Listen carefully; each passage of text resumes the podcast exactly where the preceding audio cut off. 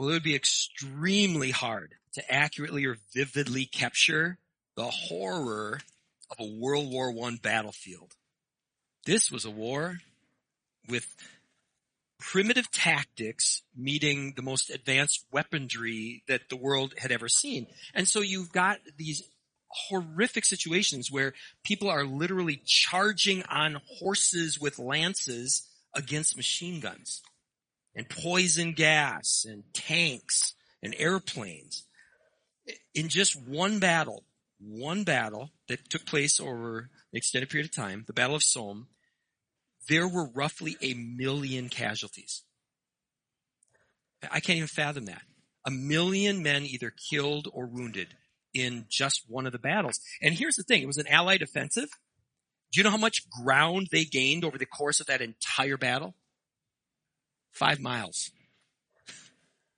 A million casualties for five miles. What did all that conflict accomplish? Well, there was a movie that came out about World War One. It came out not too long ago. It was called 1917. Anybody see that movie? Somebody saw it? Hard to watch. Really hard to watch. This movie provided just at least a little bit of a glimpse into the absolute devastation that is caused when you have two opposing sides and they dig in to fortified positions and then they just fire at each other Dan was just, we were talking before this, um, we started filming here. He was saying the technology had changed so much, the, the shells or the, the they were firing at each other, the, the, um, the projectiles, they were the size of the cannons that have been used in the last war. I mean, it, it just, we're talking just devastating. So it destroyed everything and, and just horrible. So you got a chance to see what happens when two opposing sides entrench themselves in fortified positions and then they fire at anything that's crossing that no man's land that isn't on your side. Well, my grandpa Tom, he shared a similar tragic story to one of the characters in that film. Because in that film, it featured these two, they called them runners. And their whole mission was you have important information that you need to run to get to the other places on the battlefield. Well, that was what my grandpa Tom did.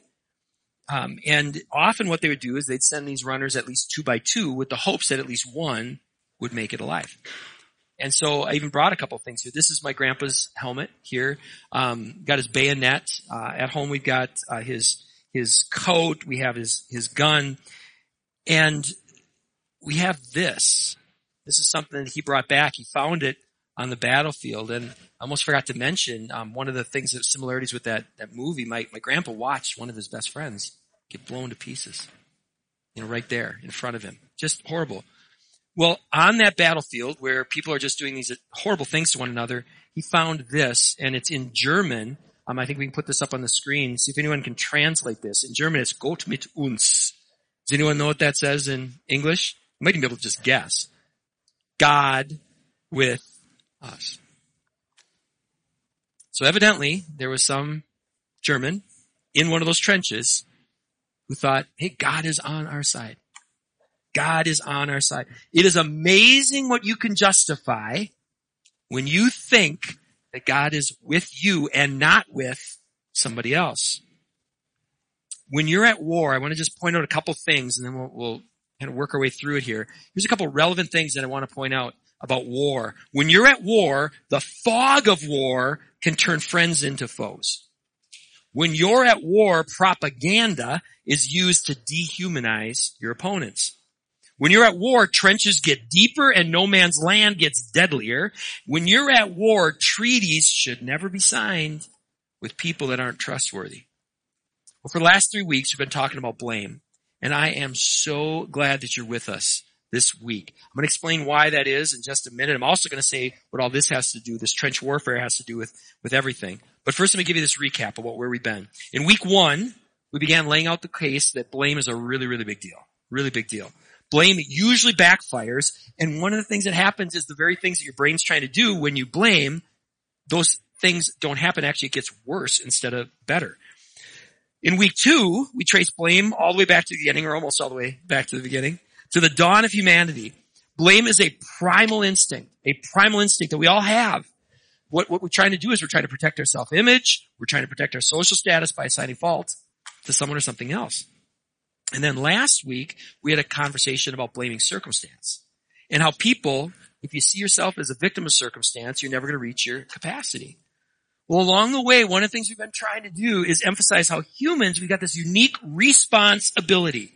When the blame instinct gets triggered, we can literally retrain our amazing brains to not just act on that impulse, but to reroute that thought into the thinking parts of our brain. We can comp, we can process these complex data and respond in healthier and more helpful ways. All right. So all that to say, here's why I'm really glad that you're here with us today. Today, what we're going to do is we're going to apply this unique responsibility we have to relationships. We're going to apply this to relationships. Nothing that we're going to say in this entire series is more important than what we're going to talk about today. Early in the series, we said there's at least two deep needs that everyone's got. We, we have a need to feel competent and we have the need to feel love. Well, last week we talked about how blaming circumstance can really work against this idea of feeling competent. Here's why today matters so much. Blame can work against that even deeper need, that need to feel love. We are hardwired for relationships. And when I say that, I'm not using a metaphor. I, am we are literally hardwired for meta, for relationships. Uh, if you Google interpersonal neurobiology, you will find that that's a thing. Interpersonal neurobiology is a thing. And if you start following that trail where that takes you, you're going to come across terms like mirroring. You're going to come across terms like cuddle chemicals. There are physical reactions. There is physical wiring that we have that is designed to create strong bonds between people. It's designed to do that. Strong friendships, strong relationships. How many of you want to have strong bonds between people? We, we all do. Blame works against that. It works against that. Here's what happens when we blame. Blame creates a battlefield. It creates a battlefield. When we blame others and others blame us, it triggers the same experience, the same res- response, I should say, that we experience when we're physically attacked. Your brain responds the same way. Here's how one of a team of researchers put it. Countless generations of genetic shaping drive humans to handle crucial conversations with flying fists and fleet feet, not intelligent persuasion and gentle attentiveness. Two tiny organs seated neatly atop your kidneys pump adrenaline into your bloodstream. You don't choose to do this. Your adrenal glands do it. And then you gotta live with it. And that's not all. Your brain then diverts blood from activities it deems non-essential to high priority tasks like hitting or running. Unfortunately, the large muscles of the arms and legs, they get more blood as they do the higher level reasoning systems of your brain, sections of the brain get less. As a result, you end up facing challenging conversations with the same intellectual equipment available to what? A rhesus monkey. Your body is preparing to deal with an attacking saber-toothed tiger, not your boss, not your neighbor, or your loved ones. Whether you believe, like these researchers do, that our brains evolved over millions of years, or whether you believe it's all part of what it means to be fearfully and wonderfully made, either way, everyone who studies the human brain knows that the blame response is real and it's universal. And here are just a few of the ways that blame backfires when it comes to relationships. Like I said earlier, blame creates a battlefield. It does this. It turns potential allies into adversaries. It's one of the things it does. When we blame others, others blame us, all our energy, it starts getting focused on attacking or defending instead of problem solving. Potential ad- allies become adversaries. And if we're not careful, that leads to this next one. Blame is a slippery slope to what? To scapegoating. It is a very, very slippery slope that it goes from here's something somebody did to here's who they are. And you start on that path, that is a dangerous path. It is a very, very slippery slope from, hey, we disagree to they're the sinners, we're the saints. God is with us, He's not with them. When you start to dehumanize people in that way, we are capable of extremely inhumane things. Isn't that true? Unbelievable. Well, here's another thing that blame does. And once you see this tool that we're going to talk about, once you see this tool, you'll see it everywhere. So, is everyone watching here? Let's, let's write down first. Blame trigger, triggers the triangle trap. Blame triggers the triangle tap, trap. We mentioned this at the, the top end of the series. Let's come back to it now. Here's how this thing works. The more, if we throw that up on the screen, if the more that we blame others, the more our world starts looking like this. The person you disagree with, they're the villain. You are either then the victim or you're the rescuer. And that's how you begin to see the world. A psychiatrist named Stephen Karpman, he proposed a version of this model in the 1960s. The victim believes that the villain is the problem. They're using their power or position in a way that's harming others. The victim then sees himself as I'm powerless. It's a poor me situation, and then they seek out help or sympathy from the rescuer. The rescuer is usually a really good person. The rescuer wants to help, and they see a poor them situation. But here's the thing. Rescuers, a lot is going on in our subconscious in these situations. And we can get drawn into a storyline and feel really good that we're helping people and not stop to go, wait a minute, is this storyline actually accurate or telling the whole story? And it's so easy to miss that you might actually be enabling unhealthy behaviors rather than trying to help people process things. I'm seeing some people nodding really big right now. Okay, that brings us to the next bullet. Here's another way that blame creates a battlefield. Blaming quickly makes it harder to find your fix. When you just jump to blame, it makes it harder and harder to find your fix. Last word, uh, last week, I learned a brand new word from my daughter. She was up um, from from school. Ops, ops. My 19 year old taught this to me. It's a word that refers to someone who's opposing you. It's an enemy. Well, when you start labeling people, whether it's ops or whatever you want to call them, you're going to start falling into that triangle trap. And then it's trench warfare, isn't it? Because you dig in to your position, they dig into theirs, and either you're with me or against me. So anyone in, new, in no man's land is getting shot at by somebody. Because you gotta pick a side. We're using primitive thinking, primitive techniques. We're digging into our muddy, miserable trenches, and then we're taking shots at our enemies, creating a no man's land for anyone who's not in our trench or ours. Is that the world you want to live in? It's not the world I want to live in. It's not the world I even want to contribute to. But that's the world that blame creates. Consider these quotes. Here's the first quote. Blaming others is a great way to make friends and influence people. Who said that? Nobody ever. That's not a real quote. The best minds in, in all kinds of, I mean, you can find quotes on this everywhere. Like here's one on business from the business world. Henry Ford said, if there is any one secret of success, it lies in the ability to get the person's point of view and to see things from that person's angle as well as your own. Here's a quote from another guy. I love this guy. We're going to circle back to him in just a few minutes. His name is Chris Voss. I love him because this guy is, he's a tough guy. He used to be the lead hostage negotiator for the FBI. So he studies people and here's what he, one of the things he says. He says, once people get upset with one another, rational thinking goes where? Just out the window. Here's another quote. This is from Dr. Brene Brown. She's a researcher, very different person than Chris Voss. She's an expert in the areas of shame and vulnerability. She says this, a deep sense of love and belonging. It is an irreducible need of all women, all men, all children. We are biologically, cognitively, physically, and spiritually wired to love, to be loved, and to belong. Here's another quote. This is a psychiatrist named Curt Thompson. He specializes in helping people develop authentic relationships where you're truly known. He, I, this is such a profound quote. Every newborn comes into the world looking for someone looking for her.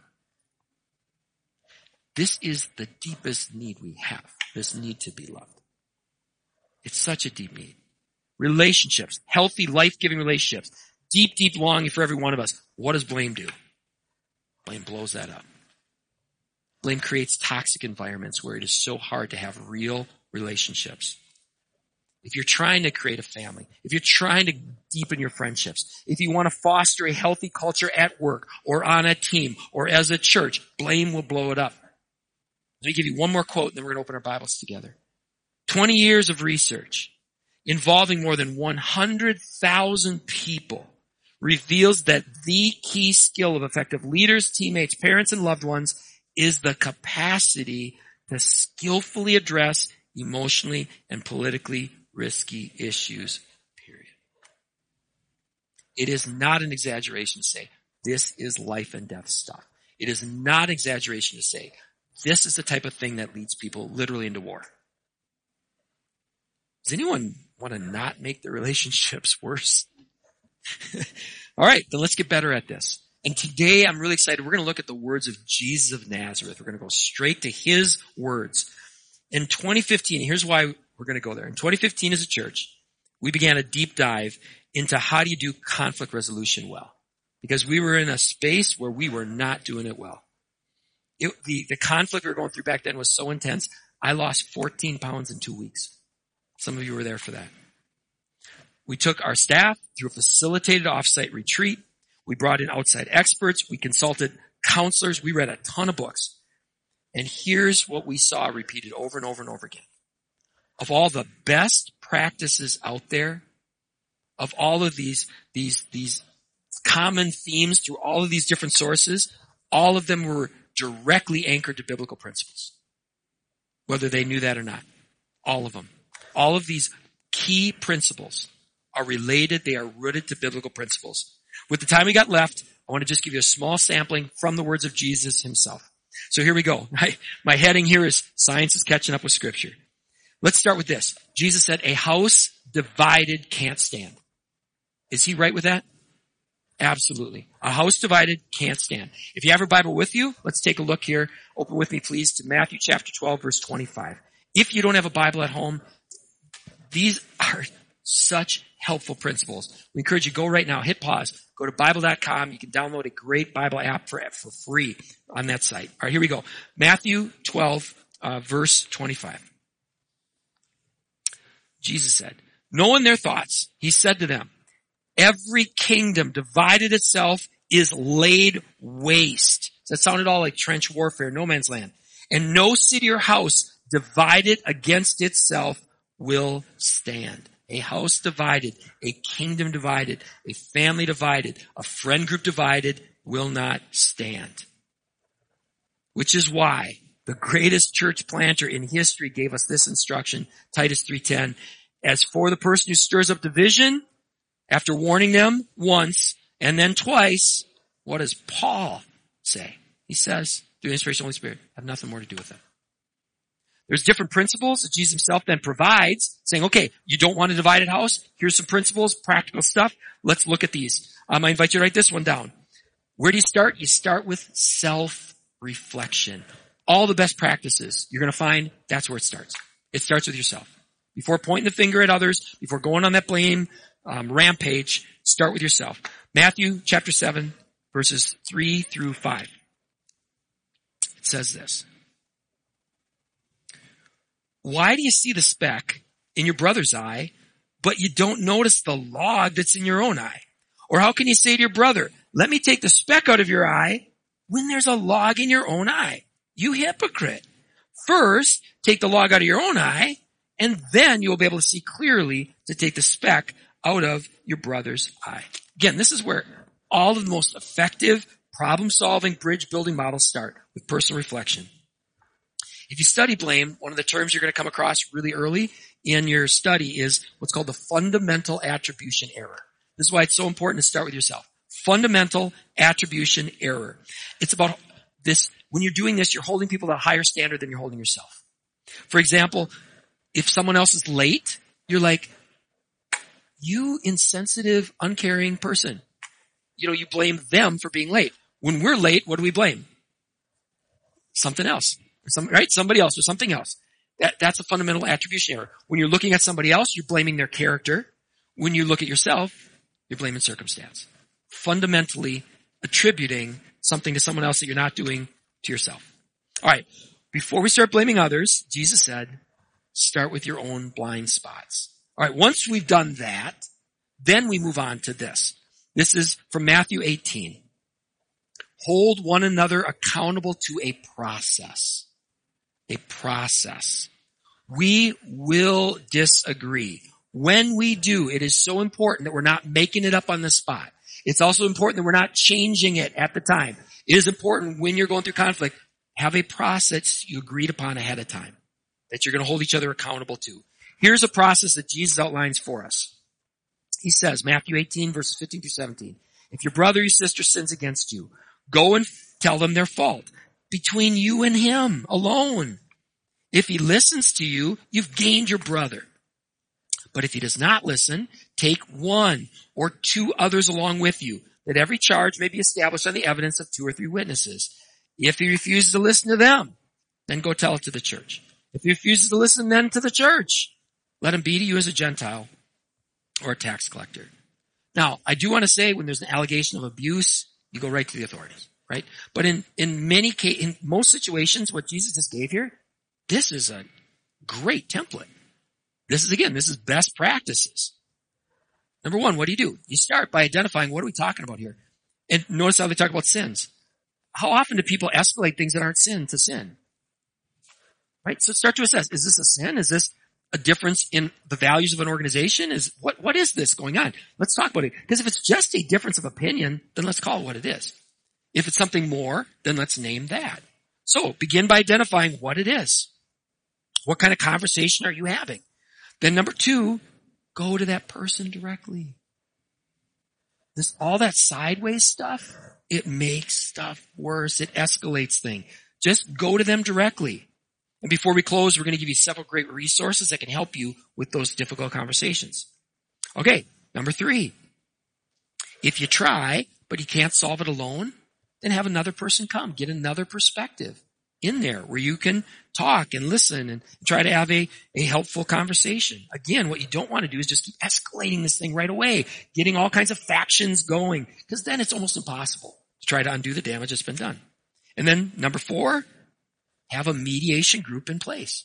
So that if you've done your best to try to resolve conflict, you have a place where you've agreed upon ahead of time, here's who's going to help solve and make some sort of decision on this. Jesus had so much to teach us about community and healthy relationships. But let me just give you one more, one more. And this one, the reason out of all the things I could talk about, the reason I'm doing this one is because nice church people, we often don't like to talk like this. But we need to talk like this. So here's the last one. Matthew 7, 15 to 20 is the reference we're going to look at. Remember that trust is earned. I'm glad that I'm hearing some people going, uh huh. It's earned. Trust is earned.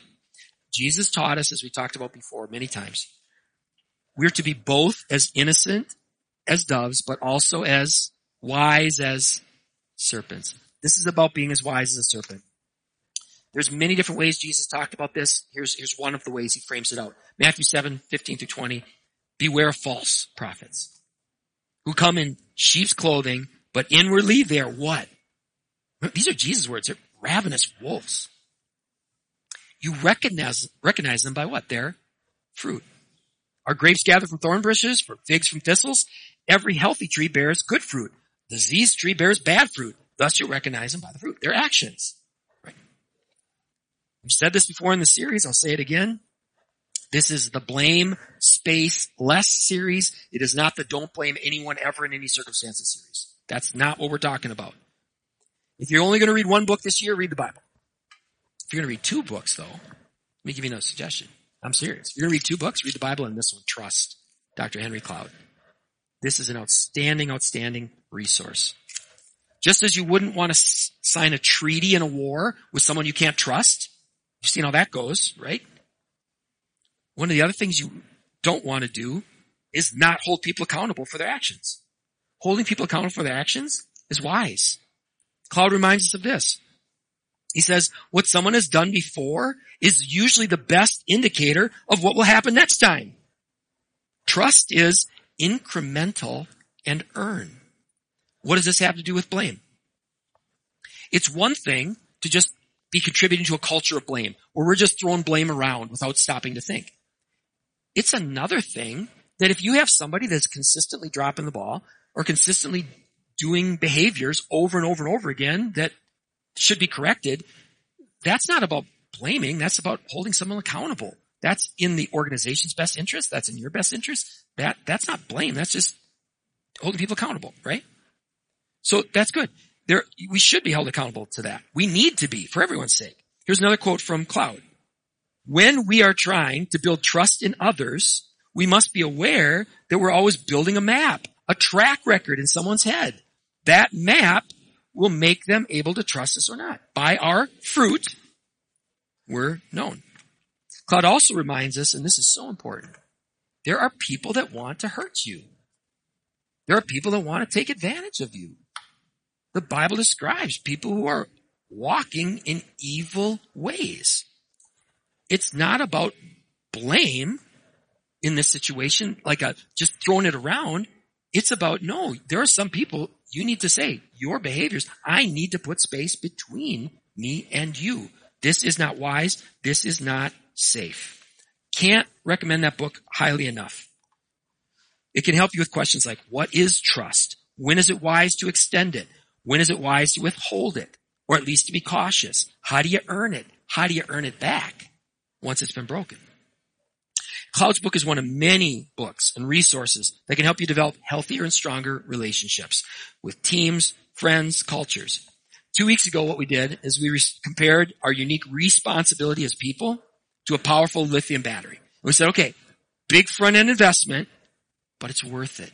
Once you make that investment, you can plug that thing into so many situations. What I want to do is I want to give you some resources here. Big front investment of time, you work through some of these things, you can plug it into friendships, you can plug it into your businesses, you can plug it into your schools, your sports teams. It's worth it. I already referenced Trust by Henry Cloud as one of those investments. I also highly recommend this one. Difficult Conversations. It's by a team of people, Douglas Stone, Bruce Patton, um, Sheila Heen. This is so good. I could talk for hours about this. Let me just give you one little teaser from this book. I love this. They said every difficult conversation you have is really three conversations. It's the what happened conversation. It's the feelings conversation. It's the identity conversation. You gotta have all three of those. So good. Alright, another book. Um, crucial conversations. Lots of overlap between crucial conversations and difficult conversations, but there's also some content that's unique to each of them. Oh, this, one of the reasons why it's just worth this whole book is just this one piece I'm gonna give you now, um, where he says, this team of researchers, they said, what you want to make sure you do Start with the facts, not the story. Right? Isn't that simple but brilliant? Because we get the story in our head.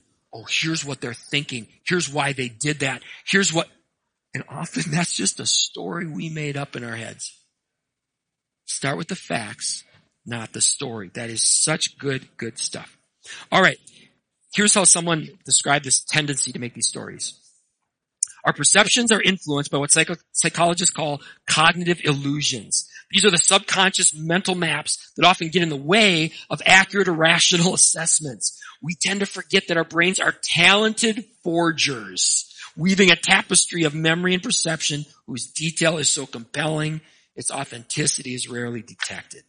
It's well said. All right. I wanted to stop at three resources, Trinity, three, but I, I couldn't leave this one out. This is the guy I talked about earlier, Chris Voss. He was the international hostage negotiator for the FBI. I mean, this guy, you talk about high stakes conversations, you talk about high pressure conversations. He was regularly in conversations where lives were on the line. All right. So this guy, this is hard won wisdom. This is research based. He didn't have time for just foolishness or theory, right? This is real life stuff. So a couple quick things I just want to touch on from that. This one was counterintuitive, but it's so true. He says, what you really don't want to hear, if you're having a conversation and you're trying to have, trying to get some movement, he said you don't want to hear you're right. You want to hear that's right. He said you're right often is people just, they're just dismissing. They're like, I'm backing out. They, I'm just going to tell them what they want to hear so I can get out of this. That's right, he said. That's where you start to make traction. When people say, so brilliant. Okay, one more I want to give you from that book. We'll put this one quote on the screen. In two famous studies on what makes us like or dislike somebody. So this is like, do you like some, do they like you? Do they dislike you? Okay. UCLA uh, psychology professor Albert Elm, he created the 73855 rule. Only 7% of our message is words. 38% is our tone of voice. 55% body and face. I saw some more research. They talked about our, our minds are so good. We pick up on micro expressions. We don't even consciously know it, but we betray, it's the tell, right? We, in a millisecond, we have these expressions and our mind picks that up and we're like, oh, that was contempt. Oh, that was, you know, it, it really, really matters. Okay. Again, there's so much great stuff. What I'm going to do in the ECC mail that's coming this coming week, what I'm going to do is I'm going to take these resources I've been talking about for out this whole series. I'll put those in there as well as some links to some other stuff. So that stuff will be coming, coming your way. But as we bring our time together today to a close, I want to leave you with this reminder that the bar is really, really low in our culture right now. If you want to shine, if you want to be a witness, by just blaming less, you're going to stand out. Let me give you an example here and, and then show you a, a graph that's a twist on one we looked earlier. Not long ago, I was in a situation where I felt I needed to have a difficult conversation with the soccer club that one of my daughters was a part of. And I was tempted on the result of some behaviors that I saw. I was tempted to come in pretty strong. But I'm like, okay, that's not going to go nowhere. So I used my responsibilities. I used a whole lot of stuff from here. Whole lot of stuff from here. Again, blame creates a battlefield. There are better ways. There's biblical principles. There's helpful practices to build bridges. So I did my, my best to do that. So I started with a conversation with the coaches. And then that led to conversation with the directors. And then before I knew it, I'm having a conversation with the president of the club. I didn't plan on that, but I'm like, president. And before this was done, he was asking me to be on his board. now, I came in with a concern, but I got all asked to do the board. And this is not a brag story. This is about how low the bar is in our culture where people are just looking for people who don't come in with guns blazing, but who really try to understand before trying to be understood. Consider how brightly we'll shine as families and friend groups and teams and organizations and churches when people spend time with us and they don't see the drama triangle and they don't see people jumping to blame. They don't see us at each other and they don't see factions forming and all this kind of nonsense. When we're not falling into the triangle trap, but rather we're falling into this. I'd never seen this um, before a couple weeks ago. Uh, Pastor Dan showed me this. Um, can we throw up the empowerment triangle there? Where they flip that whole triangle upside down. And it's not villain, it's not victim, it's not rescuer, it's challenger, coach, and creator. I love this. Where we're all working together for a common cause. We got a challenger who's casting a vision that's a challenging one, but who, who is, is trying to inspire and encourage people and equip them. The creators are using their unique response abilities to increase capacities and overcome challenges. And then you got coaches that are out there enabling. They're really trying to help. So I'll send this link to, in the ECC mail as well. A house divided. Can't stand. Can't stand. But you do stuff like this, like this triangle, it's amazing what we can do. When we unite around God honoring principles. A house divided can't stand, but have you ever seen an Amish barn raising? What is possible when we come together and we work together? A house divided can't stand, but we can build, can't we? And the world can see that. I don't have a clip of a barn raising, but I got something that's really fun. It's just a tiny little clip. Mike, do you want to put this up on the screen? What you're seeing here is a whole lot of Amish folks and they needed to move this barn. They could head it for free if they could move it off of one property to another. Do you see all those tiny little feet? That is a whole lot of people working together to literally carry a barn. A house divided can't stand. Look what we can do together. Let's do that. The world sees enough battlefields, doesn't it? There's enough of them out there. The world could use more of that. So if you haven't already, get one of these little wristbands as a reminder to blame less. And then I want to encourage you to do this. Um, oh, I want to say this too. If you want this, we can send you one of those wristbands. If you're not able to join us in person, just go to emmanuel.church slash next. Say, hey, I'd love a wristband. We'll get you one. But between now and next week, I really want to encourage you. We're last week of the series. read the book of Esther in the Old Testament section of the Bible. I reread it this morning. Coincidentally, we were both reading it today. It's so fun. I reread it this morning. It's got everything we're talking about. It's all there. Um, this whole idea of people using responsibility to overcome circumstances, people accessing power beyond their own, people falling into the triangle trap, people challenging coaching, stepping up, real danger from real enemies. It's all there. And you're even going to get this in light of just what's happening in our world.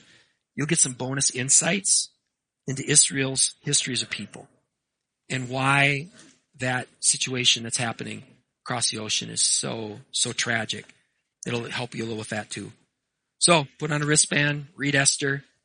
Hope we can see you next week as we bring this series to close and then talk about, okay, where do we go from here?